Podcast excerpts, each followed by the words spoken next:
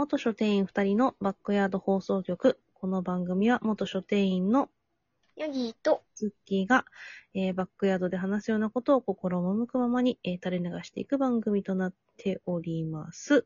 はい。言えたのかな？ちょっと忘れちゃったけど。合ってる。すごい。さすがはい。というわけで、えーと深夜に収録していきたいと思います。変なテンションでね参りましょう。そう、さっきね、私たちあの、1時間ぐらい、あの、深夜に、あの、公開、あの、登録、あの、何、公開座談会じゃないですけど、あの、座談会ですねライブでやったんですよね。うんなんだけど、全然ね、ネタ、あの、ネタ出しのライブだったにもかかわらず、全く違う話をしていたっていう感じでね。そうそうそうそう。やっぱりね、ライブ向きじゃないよね、私たちね。すぐ気を取られて違う話を始めちゃうっていうね、感じで。なんていうかこう、聞いてる人たちに対してのリスペクトはかけらもないよね。え、そんなことない。あの、ありがたいと思ってる。リスペクト。ありが、違う、そうそうそう、ありがたいとは思ってるんだけど、なんていうかこの、やりとり？やりとり、あ、的な？うん、あの、あの、何？通常営業すぎるっていうんですか？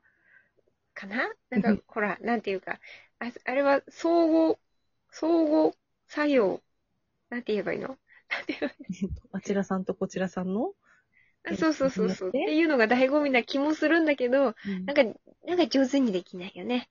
私は上手にできないんだよね。上手にできないっていうか、一人でやったことはないんだよね。うん私もね、あの、ライブのね、コメント拾うのが下手ですね。うん、難しい、そうだよね。。うん。し、コメントに気を取られすぎると自分の話が何しようとしたのかも忘れちゃうみたいなところがあるので、なんか結構、そのコメントとの会、なんかコメントを音読しないで黙読だけして、あの、それに対して普通に会話で返事を返すみたいなことをしがちなので、も あの、やり、う脳内では会話してるっていう、脳内では読んでるから。文章、投稿された文章を読んで、あーうん、あ、私もねっていう話になっちゃうから、え、どれに返してんのみたいになっちゃうから、あの、気をつけなきゃなと思います。一度ライブをやってみたいなと思いつつも、個人でね、うんうん。ライブのボタンを押すまでの勇気がない私です。なんか、それはね、なんか、あれだよ。あの、15分以上やるとお小遣いがもらえるシステムだった時に、あの、天岐阜県欲しさにちょっとやった。そう、お小遣いがもらえるシステムの時に押してみてもいいかなって思うんだけど、うん。では何を話すの？っていう話になって。何も話すことがないのって思ったから、うん結果、ボタンは押しませんでした。でもね、意外とだからね、15分くらいって思ってれば、なんとなくなんとかなったりする場合もあるよ。そう？うん。別にここで、ここでその話をすんのかいって話だよね。そうですね。この話は打ち合わせの部分でやっとけって話ですね。通常営業です。はい。そんなわけで、今回は、トークテーマは、何ですえか、私がいいの？今回のトークテーマは、私がね、うん。えっと、おすすめしたい。YouTube のお話をじゃあしたい。はい、お願いします。えっとですね、まあ、自分の、あの、元書店員の方のアカウントではつぶやいていないけれども、自分の方のアカウントではちょっとだけ応援していた、うん。幽霊堂しか知らない世界っていう YouTube の番組がございまして、はい。ございまあます。、幽霊堂っていうのは、全国つつ裏裏ある書店ではなく、はいね。横浜が拠点だよね。そうですね。あの、本店は伊勢崎町、伊勢崎モールにあるのが本店ですよね、一応。うん。の、えーで、横浜と都心近郊にある、あの、書店のチェーン店はい。まあ、チェーン店ですね。うん。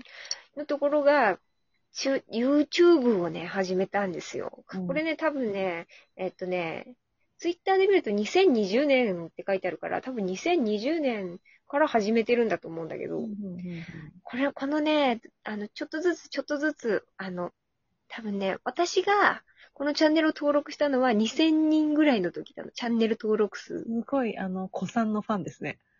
そう、そう、そう。子さんなのかな ?2000 人でもだいぶ多いと思ってたのに。2000人でもだいぶ多いと思ってたのよ。うんうん。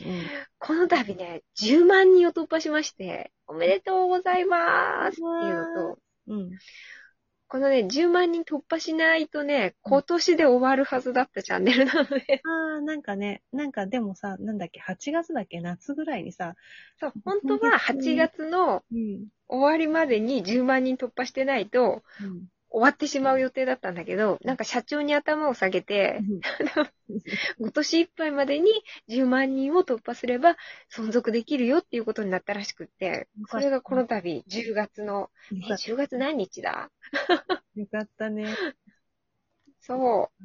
10月 21?21 うん。日かな、うん。その辺にね、だからつつい最近ですよ、10万人を突破して、うん。おめでとうってなったの。なんかね、こんなにね、2000何人から始まって10万人に突破して、おめでとうってなったチャンネルが初めてだったからね。なんか、あれだよ。今、そう、なんか、10.3万人ってなってますね。あ、本当に？うんじゃあ着実に増えてるじゃ動ん。画の本数も75本も出してますね。そう、うんそうなんですよ。まあ内容はっていうと、うん。あれ？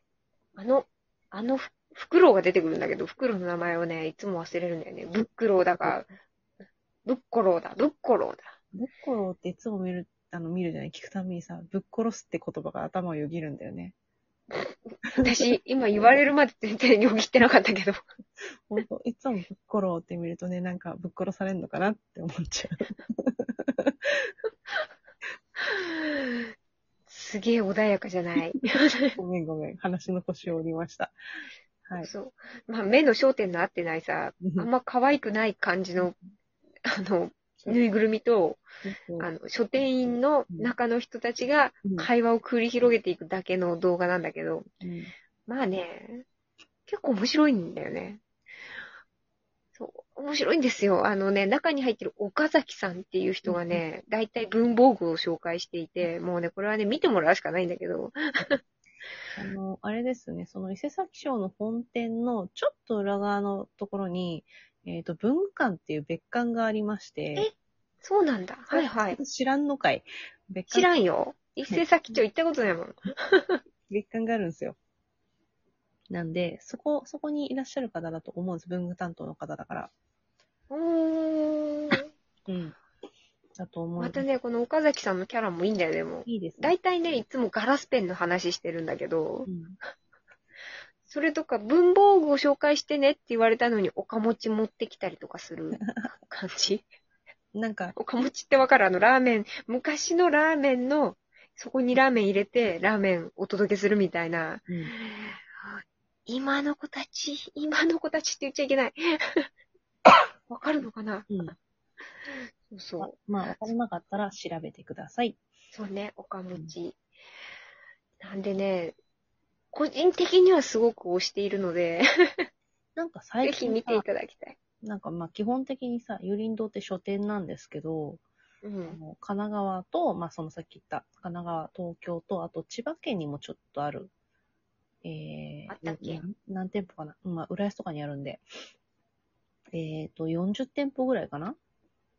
の、えっ、と、チェーン書店なんですけど、なんで、全然違うところで聞くと、え、何その書店って言われちゃうような、まあ、ロー言われる言われる。だよね。